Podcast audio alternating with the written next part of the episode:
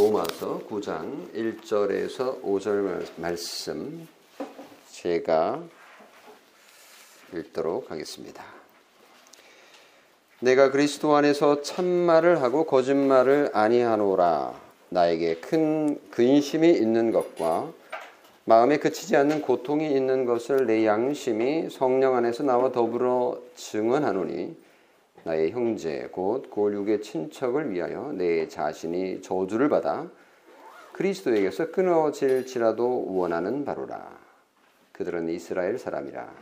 그들에게는 양자됨과 영광과 언약들과 율법을 세우신 것과 예배와 약속들이 있고 조상들도 그들의 것이요 육신으로 하면 그리스도가 그들에게서 나셨으니 그는 만물 위에 계셔서 세세의 찬양을 받으실 하나님이시니라. 아민.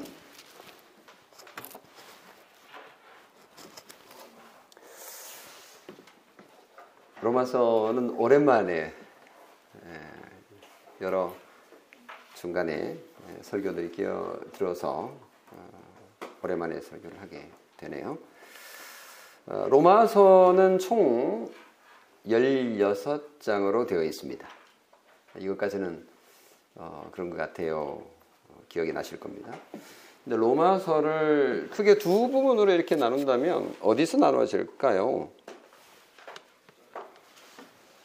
그렇죠? 예, 여러분이 생각하는 딱 그겁니다. 1장에서 11장까지고 그리고 12장부터 16장까지 이렇게 나눌 수 있죠. 앞부분은 교리적인 부분이고 뒷부분은 우리의 행위에 대한, 행함에 대한 부분을 주로 얘기하고 있습니다. 그러면 이건 좀 더 어려워지는데요.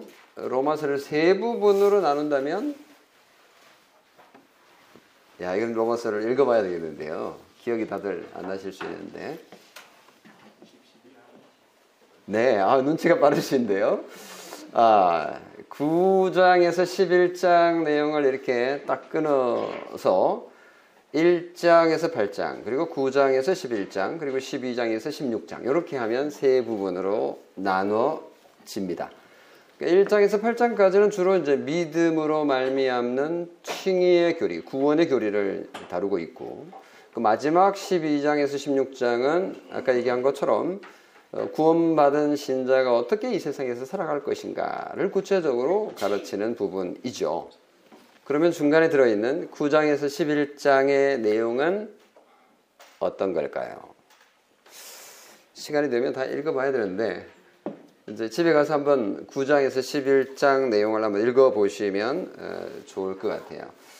제가 오늘 이제 이 9장에서 11장 내용의 의미를 한번 생각해 보려고 하는데 오늘 이제 그 첫 부분, 도입 부분을 읽었는데요. 이 도입 부분에 보면 어느 정도 지금 바울이 말하려고 하는 내용이 포함되어 있습니다. 로마서 9장에서 11장은요. 바울의 동족인 이스라엘 민족, 유대인에 대한 애정과 사랑과 동정의 마음이 아주 심층적으로 표현되고 있습니다. 그래서 바울은 동족 때문에 엄청 근심이 많고요. 그리고 고통도 끊이지 않고 있다. 이렇게 표현하고 있는데 로마서 9장 1, 3절 방금 우리가 읽은 내용을 보면요. 내가 그리스도 안에서 참말을 하고 거짓말을 아니하노니. 근데 이 말은 나는 농담하는 거냐? 뭐 이런 식의 비난이 있을 것을 예상한 표현이라고 볼 수 있어요. 정말이야. 나 진심인데 나에게 큰 근심이 있는 것과 마음에 그치지 않는 고통이 있는 것을 내 양심이 성령 안에서 나와 더불어 증언한다. 성령의 증거까지도 지금 얘기를 하고 있어요. 그게 뭐냐? 나의 형제 곧 골육의 친척을 위하여 내 자신이 저주를 받아 그리스도에게서 끊어질지라도 원하는 바다. 상당히 진지해요. 바울의 태도가. 바울의 민족, 유대인을 위하여 저주를 받아도 나는 좋다라고까지 지금 얘기를 하고 있으니까 바울이 지금 무슨 얘기를 하려고 하는 거지? 그래서 지금 9장에서 11장의 내용은 바울 자신의 종족인 민족이죠. 유대인을 향한, 이스라엘을 향한 사랑과 애정이 엄청나게 지금 표현되고 있구나. 그 증거들을 제가 이제 표현을 몇 가지 찾아볼 건데요. 9장 1절 이렇죠. 그리고 10장 1절도요. 대단합니다. 한번 여러분 성경 읽었던 부분 한번 한 장 넘겨서 살펴보세요. 10장 1절 형제들아 내 마음에 원하는 바와 하나님께 구하는 바는 이스라엘을 위함이니 곧 그들로 구원을 받게 함이라. 자기 동족 유대인의 구원에 대해서 관심이 있는 거예요. 그러니까 자기 민족 유대인이 구원을 받으면 좋겠다라는 간절함이 묻어 있습니다. 11장도 마찬가지예요. 11장 1절 한번 보세요. 그러므로 내가 말하노니, 같이 읽읍시다. 하나님이 자기 백성을 버리셨느냐? 그럴 수 없느니라. 나도 이스라엘인이요 아브라함의 씨에서 난 자요. 그죠?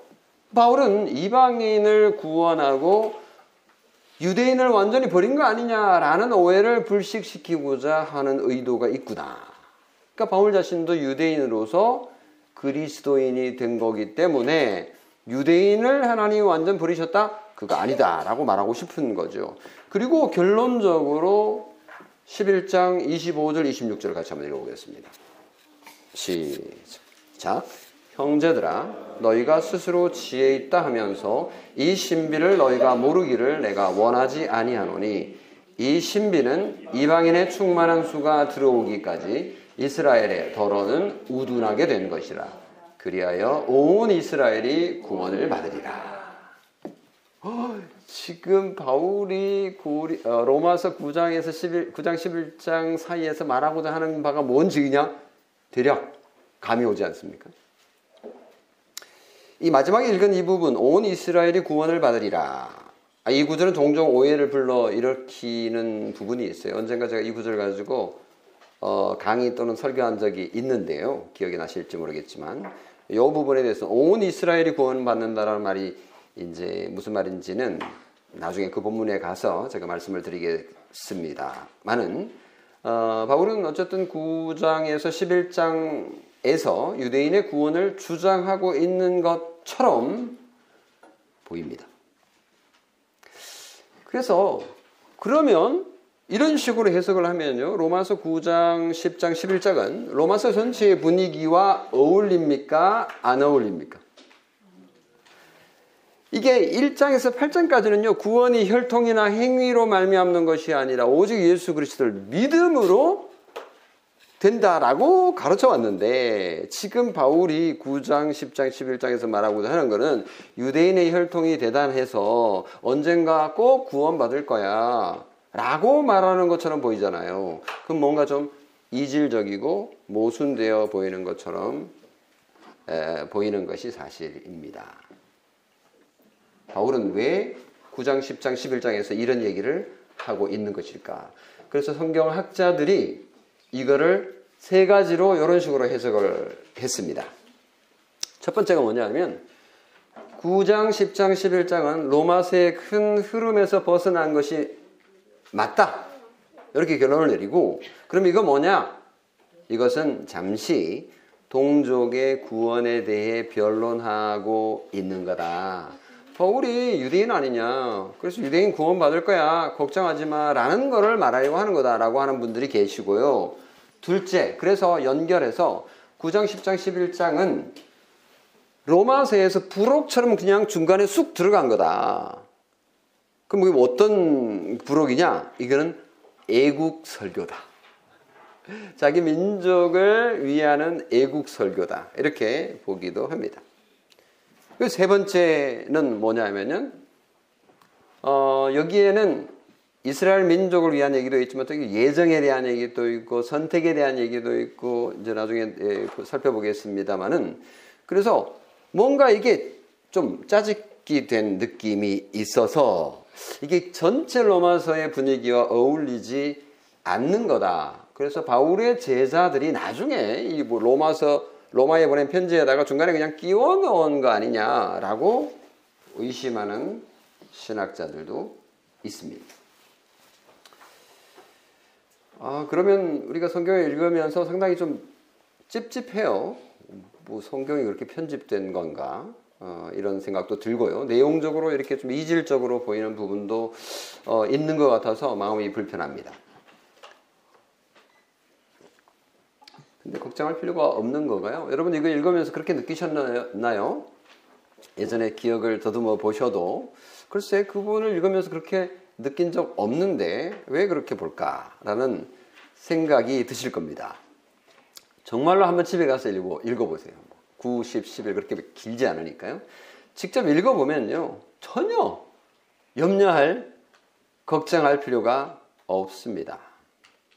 로마서는요. 바울의 정말 일관성 있는 로마 교회의 성도를 향한 하나님의 편지이고 하나의 편지이고요. 그리고 9, 10, 13, 11장도 1장, 8장과 연결되는 12장, 16장까지 이게 하나로 꿰 수 있는 뭔가가 있어요. 전혀 걱정할 필요가 없습니다. 그러면 로마서 9장, 10장, 11장의 주제가 뭘까요? 여기 읽어보면 이런 주제가 나옵니다. 몇 가지 주제가 나오긴 해요. 첫 번째는 하나님의 선택과 예정의 문제를 언급하고 있어요. 이건 우리가 예전에 몇 년 전인 것으로 기억하는데요. 도르트 신경 우리가 배울 때 이걸 암송하기도 했던 구절입니다. 로마서 9장 11절 13절 한번 펴보세요. 여러분 거기 한번 읽어봅시다. 그 유명한 하나님의 선택과 예정에 대한 얘기인데요. 그 자식들이 아직 같이 읽읍시다. 시작. 그 자식들이 아직 나지도 아니하고 무슨 선이나 악을 행하지 아니한 때에 택하심을 따라 되는 하나님의 뜻이 행위로 말미암지 않고 오직 부르시는 이로 말미암아 서게 하려 하사 리브야가에게 이르시되 큰 자가 어린 자를 섬기리라 하셨나니 기록된 바 내가 야곱은 사랑하고 에서는 미워하였다 하심과 같으니라.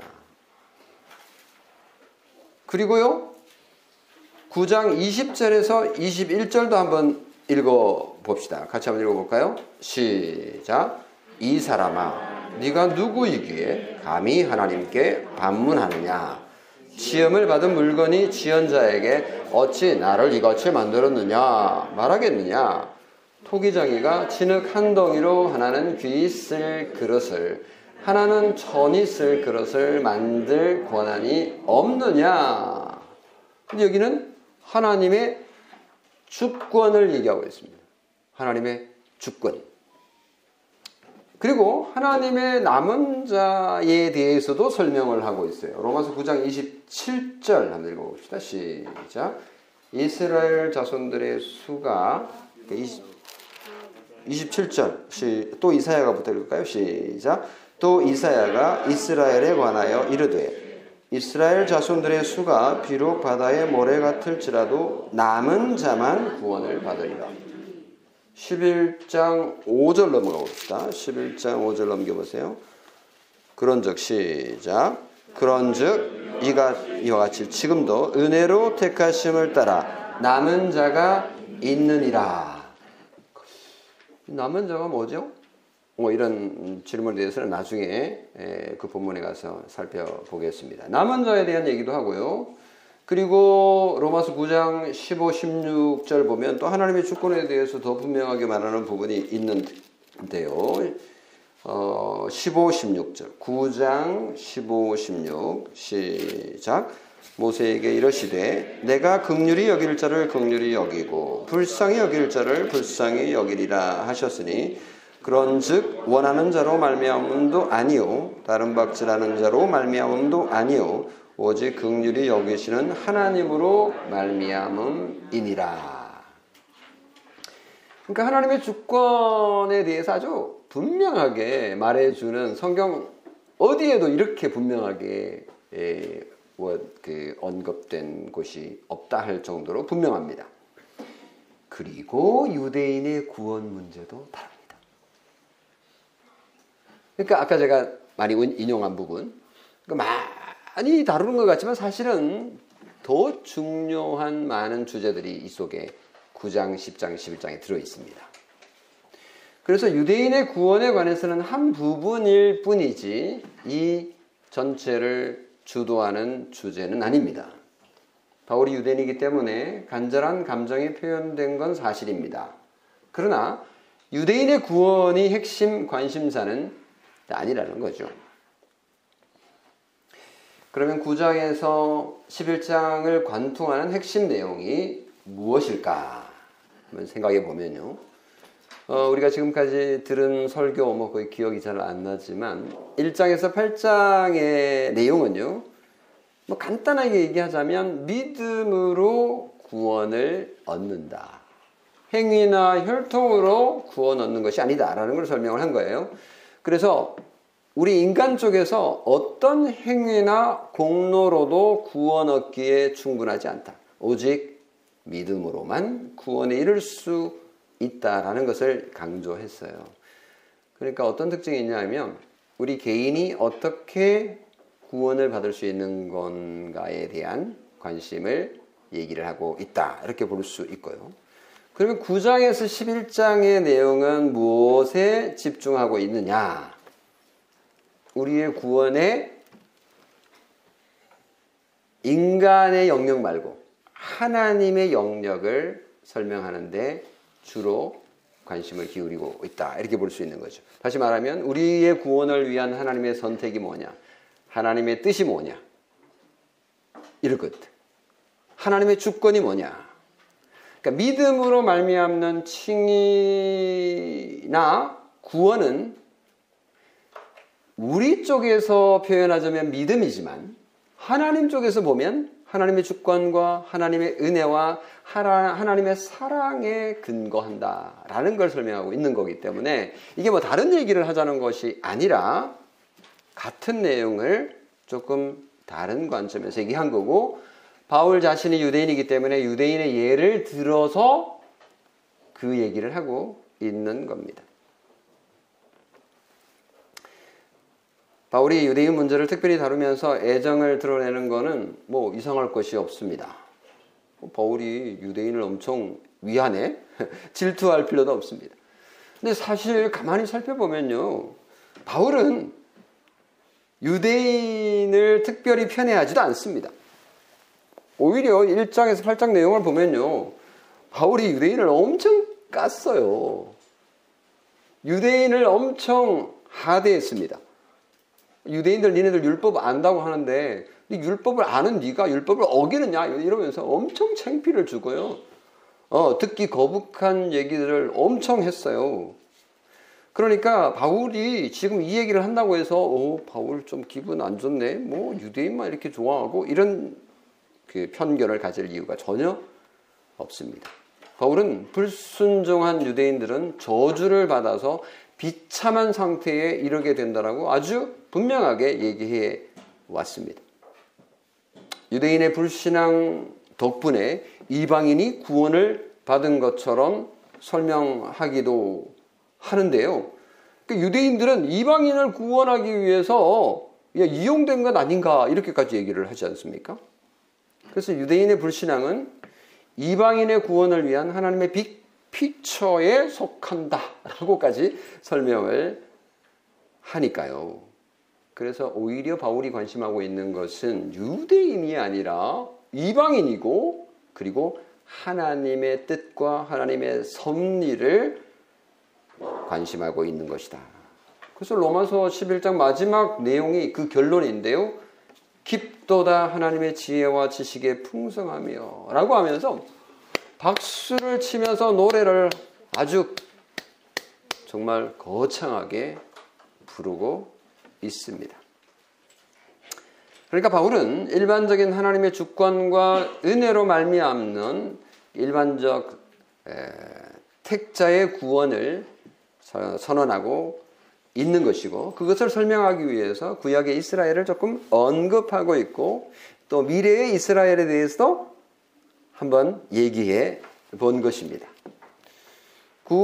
10장에서 유대인이 어떻게 될 것이라는 주제는 정말 아주 지엽적인 것에 불과하고요. 그것조차도 우리가 잘못 오해하고 있는 부분이 있으니 바로잡을 필요가 있다라고 볼 수 있습니다.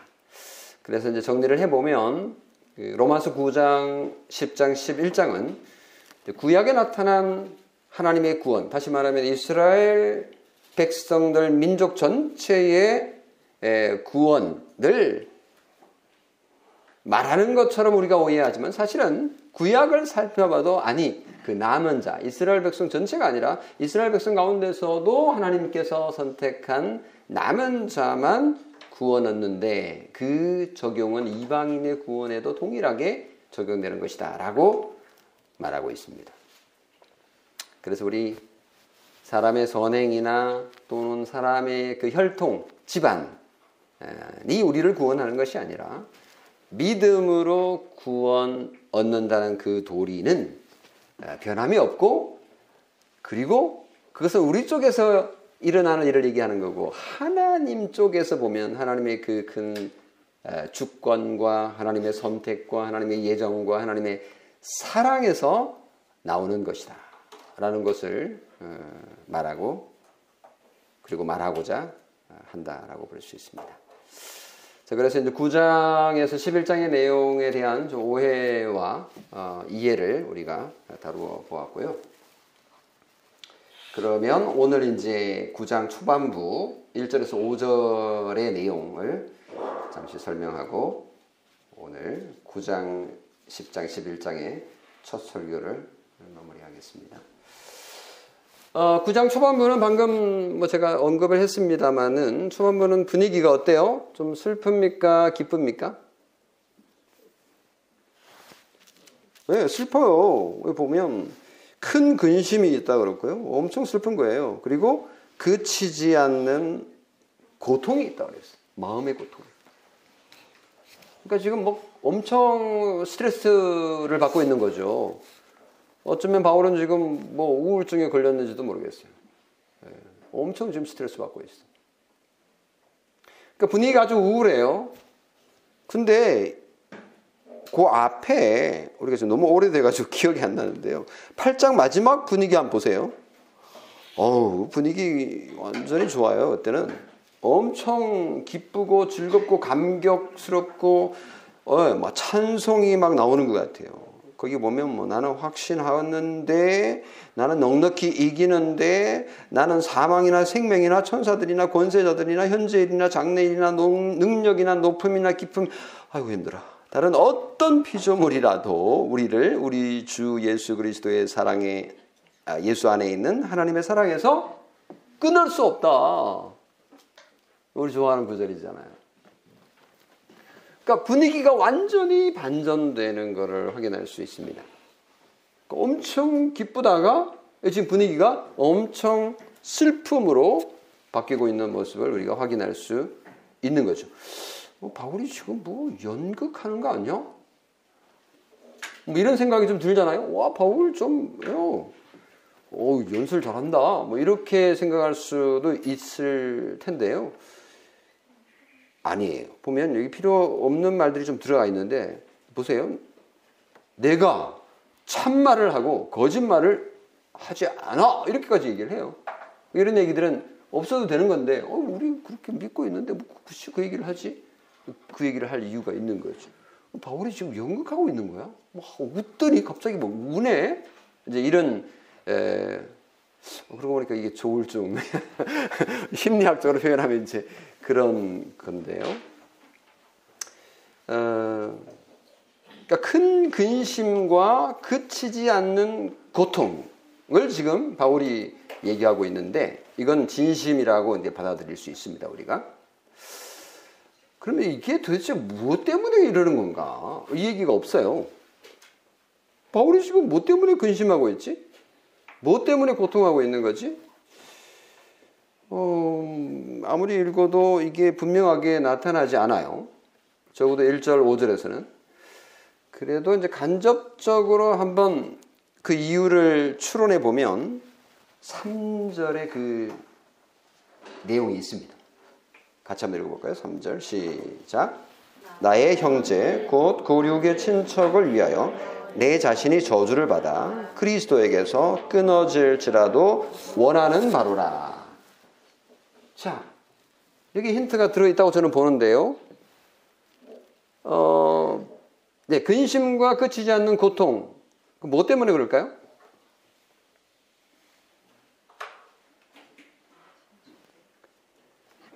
자, 여기 보면 바울이 내 자신이 저주를 받아 이렇게 말을 하고 있어요. 내 친척을 위하여, 내 친척 대신에, 이 말과 같거든요. 내 친척 대신에 내가 저주를 받겠다. 이 말은 반대로 내 동족이 저주를 받았다 라는 말인 거죠. 내 동족이 저주를 받아 멸망할 비참한 상황에 처해 있는 거가 나는 너무 슬프고 힘들고 고통스럽다. 그 얘기를 하고 있는 것입니다. 왜 유대인이 저주를 받아서 비참한 처지에 있을까요? 이거 이제 구약 성경을 다 읽어 봐야 되는데, 우리 이미 구약 성경을 다 읽어 봤잖아요. 예전에. 아니, 지금 읽고 있죠. 우리 이사야서 지금 읽고 있는데, 이사야서 읽어보면, 예레미야도 마찬가지겠지만, 이스라엘 백성들이 얼마나 하나님의 언약을 배신하고 죄에 빠져있고 그냥 망나니처럼 그렇게 살았는지를 우리 이스라엘 역사를 통해서 확인할 수 있지 않습니까? 우리는 이스라엘 민족을 뭐 지금도 대단하게 좀 보는 측면이 있습니다만은, 이스라엘 역사를 읽어보면 이스라엘 백성이 그렇게 대단한 민족이라고 칭찬할 것보다 훨씬 비난할 것이 많다는 것을 알 수 있는데요. 그건 뭐 우리는 낫냐라고, 우리는 나을 것이라고 생각하면서 이렇게 손가락질 해보지만 우리도 별 수 없지 않나요? 우리야 뭐 좋은 기억만 가지고 있지만 남들이 볼 때는 우리의 비난거리가 얼마나 많겠습니까? 사실 뭐 와서 검사가 와서 조사를 안 해봐서 그렇지 다 이렇게 해보면, 예, 뭐 수십, 수백, 수천, 수만 가지 될 텐데 말입니다. 어쨌거나 유대인들이 저주받은 것은 이게 이상한 일이 아니었던 거예요. 근데 바울은 동족으로서 슬픕니다. 자신도 유대인이니까. 그래서 이스라엘 역사를 보면 율법을 어기고 불순종했기 때문에 저주를 받고 징계를 받고, 그래서 포로로 잡혀갔다가 자식이 죽는 모습을 보고 외적의 침입을 받아서 굶어 죽는, 예루살렘에서 굶어 죽는 상태에서 자식을 먹이로 먹어야 하는 그런 비참한 상황 속에 이스라엘 백성들이 처해 있었던 역사를 우리는 너무나 잘 알고 있습니다. 그런 저주가 그때만 끝이 아니라 앞으로도 계속될 터인데 이것을 어떻게 하겠느냐. 차라리 자기가 그리스도에게서 끊어지는 것은 저주잖아요. 그 저주를 내가 받고 그들은 살면 좋겠다라는 진정성 있는 말을 전하고 있습니다. 사실은 바울이 이 얘기를 하긴 하는데 이건 불가능하죠. 그냥 말도 안 되는 말을 하는 거예요. 자기 마음이 그 정도이다. 슬픔을, 안타까움을 지금 표현하고 있는 거죠. 바울이 자기 민족을 위해서 죽을 수 있어요? 불가능하죠. 모세도 이와 비슷한 기도를 했습니다마는 예수님 외에는 불가능한 거예요. 근데 불가능한 얘기인데도 지금 하고 있는 거는 바울의 마음을 표현하고 있는 것이다. 이렇게 볼 수 있는 거죠. 근데 바울은 왜 자기가 감당하지도 못할, 자기가 할 수도 없는 그런 얘기를 하는 걸까요? 사실은 바울은요, 로마서 1장에서 8장까지 내용을 읽어보면 동족, 자기 유대인의 특권과 유대인의 우월함에 대해서 완전히 무시하는 말들을 많이 해왔어요. 요즘 말로 아주 그냥 뭐, 네, 표현이 별로 안 좋아서 안 하겠습니다. 네, 완전히 그냥 뭐 무시했죠. 야, 바울이 어떻게 유대인을 저렇게 무시할 수 있지? 아니, 율법을 아는 너희들이 율법을 오히려 어기느냐. 율법의 선생이 된 너희가 어떻게 그 율법을 어기느냐. 이러면서 저주를 선언했죠. 그것은 하나님의 말씀이었기 때문에 바울 자신의 저주는 아니죠. 그래서 너무너무 무시해왔기 때문에, 야, 지금 바울은 이방인의 사도잖아요. 그러니까 유대인의 사도가 아니에요. 근데 그런 의미에서 유대인들이 볼 때는 바울은, 야, 저 배신자. 근데 배신자 프레임에 완전히 그렇게 갇혀 있었을 가능성이 있습니다. 실제로 사도행전 21장 28절에 보면요, 바울이 2차 전도여행을 마치고 예루살렘으로 돌아왔었거든요. 근데 그 예루살렘에 돌아왔을 때 예루살렘에 있는 유대인들이 바울을 얼마나 미워했는지, 특히 해외에 나와 있는 살던 그 당시 디아스포라 유대인들이 이 바울을 고소를 했잖아요. 사도행전 21장 28절에 보면 이스라엘 사람들아 도우라, 이제 뭐 선동하는 거예요. 이 사람은, 바울은 각 처에서 우리 백성과 율법과 이곳을 비방하여, 예루살렘을 비방하여 모든 사람을 가르치는 그자인데 또 헬라인을 데리고 성전에 들어가서 이 거룩한 곳을 더럽혔다라면서 모함을 한 거예요. 그러니까 유대인들에게는 이 바울이 가시 같은 존재였고 완전 매국노였던 거예요. 그래서 바울이 지금 하고 있는 이 말을 보면요, 전혀 아닌데 이런 오해를 충분히 받을 수 있는 분위기였던 거죠. 그래서 바울은요, 유대인의 특권도 인정을 합니다. 그리고 유대인이 받은 그 지위도 인정을 해요. 4, 5절에 나오는 거잖아요. 4절, 5절 보세요. 그들이 누구예요? 이스라엘 사람이다. 그들에게는 양자됨과 영광과 언약들과 율법을 세우신 것과 예배와 약속들이 있고 조상들도 그들의 것이요 육신으로 하면 그리스도가 그들에게서 나셨으니 그는 만물 위에 계셔서 세세의 찬양을 받으실 하나님이시라. 유대인은요, 온 세계 민족의 장자 역할을 했었습니다. 유대인은 영광과 언약과 율법과 예배와 제사죠, 약속을 가졌던 훌륭한 조상들을 가졌습니다. 아브라함 같은 훌륭한 조상, 다윗과 같은, 솔로몬 같은 훌륭한 자랑할 만한 조상들도 그들의 것입니다. 그거 사실이에요. 이거 팩트예요. 그런데 이게 같이 있으려면, 이게 정말 자랑할 만하려면 조건이 하나 있어요. 예수 그리스도를 믿어야 되는 거죠. 그들이 기다리던 예수 그리스도, 그분이 메시아라는 사실. 그래서 지금 바울이 얘기하는 거예요. 오, 우리 대단하지 않아? 우리 언약도 있고 율법도 있고 영광과, 그리고 또 양자가 됐잖아. 우리 큰아들이잖아. 장자잖아. 그리고 제사도 있었고 약속도 있어. 우리 조상들 대단하잖아. 근데 바울이 뭐라고 말해요? 그리스도가 그들에게서 나셨으니 그는 만물 위에 계셔서 세세의 찬양을 받으시리. 우리가 대단한 거는 우리 가운데서 예수 그리스도께서 태어나시기 때문이야. 그분을 믿는 믿음이 있으면 우리 정말 대단해. 맞아. 그 말을 하고 있는 거예요. 사실 바울처럼 유대인을 사랑하고 걱정하는 사람도 없다라고 말할 수 있을 정도의 자세를 오늘 봅니다. 바울은 매국노도 아니고요, 골통 민족주의자도 아닙니다.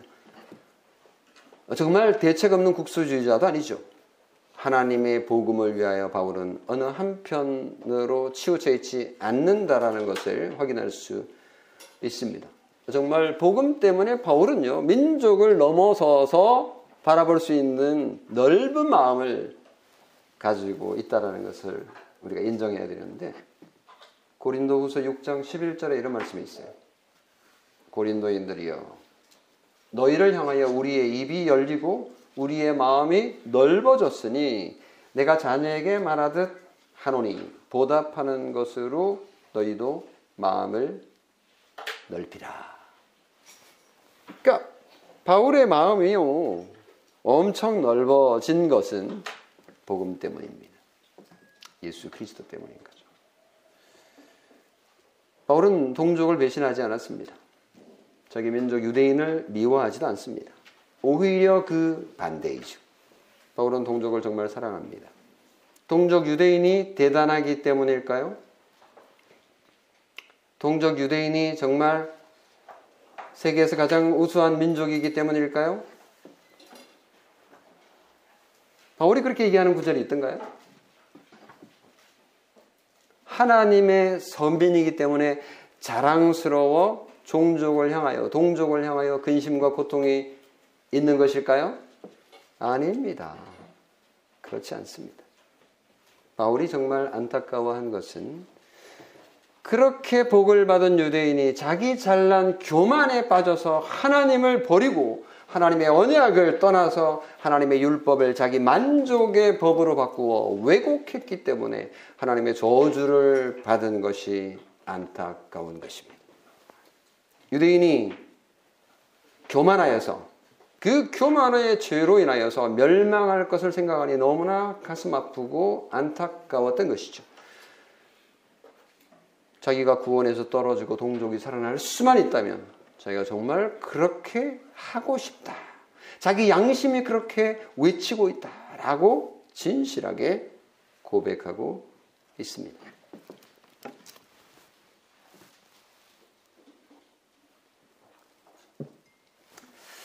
예, 설교 마지막 부분인데 이것을 보면서 우리가 뭐 이런 생각도 한번 해볼 수 있지 않을까 싶습니다.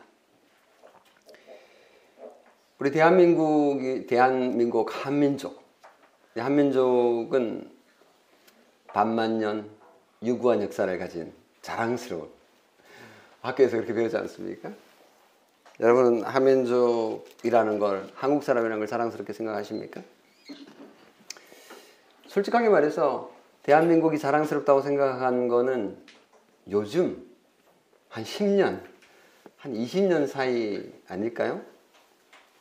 제가 중고등학교 다닐 시절에는 미국으로 이민 가는 사람이 참 부럽더라고요. 왜냐하면 한국에는 곧 전쟁이 날 것 같고 되게 후진국이라는 생각도 들었고 선진국에 가서 살면 좋겠다라는 솔직한 그런 마음들이 있었습니다. 큰 나라가 훨씬 좋아 보이니까요. 근데 지금 뭐 한류니 뭐 이러면서 경제적으로, 문화적으로, 또 정치적으로, 여러 면에서 군사적으로 우리나라가 뭐 순위권에 든 지는 그렇게 오래되지 않았습니다. 근데 그런 것들이 자랑거리 팩트가 일 수 있겠지만 그리스도인들이 그런 거를 자랑한다면 옳은 태도일까요? 국수주의에 빠져가지고 민족봉이 되어서 백이민족은 다른 나라를 침략한 적이 없다라고 말을 하면서 우리는 평화로운, 평화를 사랑하는 우수한 민족이다라고 자신하기도 하죠. 우리가 경기를 하다 보면 대한민국 사람이니까 대한민국은 반드시 이겨야 되죠. 축구에서도 반드시 이겨야 되고 탁구에서도 반드시 이겨야 되는데 아쉽게 졌어요. 모르세요? 네. 이웃나라가 이기면 기분 안 좋잖아요. 이웃나라 여기 위에도 그렇고 밑에도 옆에도 있고 다 그죠? 대한민국이 이겨야 되는 것이 당연한 것이라고 생각하는데 지면 큰일 난 것처럼 진 선수들에게 뭐 손가락질하고 이기면 막 이렇게 하고 이런 모습이 우리 속에 있습니다. 우리도 민족을 가진 사람이고 또 국가를 가진 사람의 모습에서 그런 감정이 나쁜 건 아니지만 그리스도인들은 마음이 넓어져야 되는데 바울처럼 그런 모습이 필요하지 않을까 싶습니다. 자, 여기서 조금 더 생각해 보면요, 우리 대한민국에 교회가 많이 생기고 지금 비록 감소하는 추세에 들어간 지가 벌써 한 10년, 20년 됐습니다만은 그래도 지금 선교사를 미국 다음으로 많이 보내고 앞으로 아마 미국이 적어지고 한국이 훨씬 많은 선교사를 파송하는 국가, 기독교 국가로 자리 잡을 건데 한국, 대한민국의 기독교가 이렇게 많이 성장한 것은 우리 민족이 대단해서가 아닐까 이런 얘기들 많이 합니다. 또 우리 민족이 기도를 많이 해서가 아닐까 이런 얘기도 하기도, 어떤 사람은 또 대한민국의 역사 가운데 결정적인 시점에 어떤 한 사람의 결단과 어떤 한 사람의 희생이 대단해서가 아닌가 이렇게 또 말하고 싶은 사람도 있을 겁니다. 우리가 한 국가를 신성시하고 한 사람을 우상화한다면 유대인이 빠지는 오류에 빠질 수 있으니 조심해야 될 부분이 아닌가 조심스럽게 생각해 봅니다. 역사를 살펴보면 하나님의 섭리와 하나님의 뜻과 하나님의 다스림을 읽을 수 있어야 되거든요. 제가 한국 교회사 걷기도 그렇고 세계 교회사 걷기도 마찬가지입니다만은 거기서 보려고 쓰려고 했던 건 어떤 인간의 그 위대함, 물론 팩트일 수 있습니다. 근데 그거보다, 그것도 쓰지만 그거보다 인간을 사용하시는, 인간의 선을 사용하시는 또는 인간의 악도 사용하시는, 그걸 통해서 하나님의 섭리와 하나님의 뜻과 하나님의 다스림이 이루어지는 그거를 기록하려고 애썼습니다. 인간의 업적과 공적을 무시할 필요는 없죠, 당연히. 그러나 그것을 숭배하는 또는 숭상하는 단계로 간다면 위험합니다. 인간의 업적과 공적은 하나님의 은혜와 사랑과 긍휼에 비하면 정말 아무것도 아니기 때문입니다. 바울이 유대인의 동족을 향하여서 유대인 동족을 향해서 가진 애정과 그리고 그 간절한 마음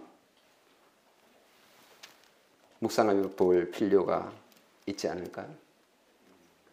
하나님의 사랑과 인간의 연약함과 비참을 묵상해 볼 필요가 있지 않을까요? 내가 구원받은 것이 나의 열심과 나의 열정과 그리고 나의 지혜와 나의 지식 때문일까요? 그렇지 않지 않습니까?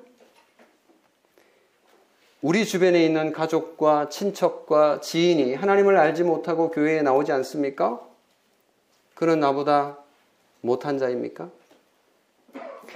바울처럼 안타까운 마음이 있습니까? 바울처럼 큰 근심이 있습니까?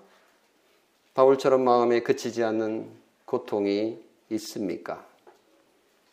그들의 불신앙이 나의 신앙을 정당화하지 않는다는 것을 기억해야 할 겁니다. 내가 구원받는 것이 나의 몸을 불살에게 내어주는 헌신과 내 모든 것으로 구제하는 선행 때문이 아니라는 것이 너무나 명백하지 않습니까?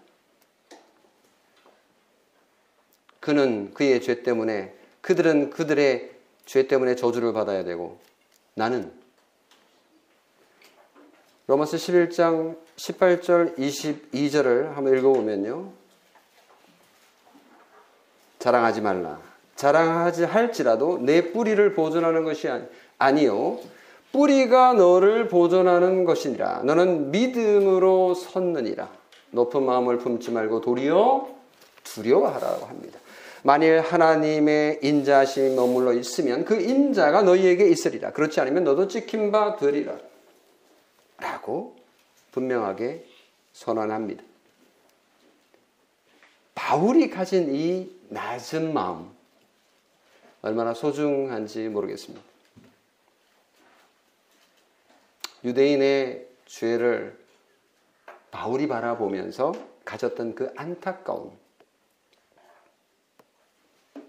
오늘 우리에게도 있기를 바라고 한 주간 묵상하는 여러분이 되시기를 주님의 이름으로 축복합니다.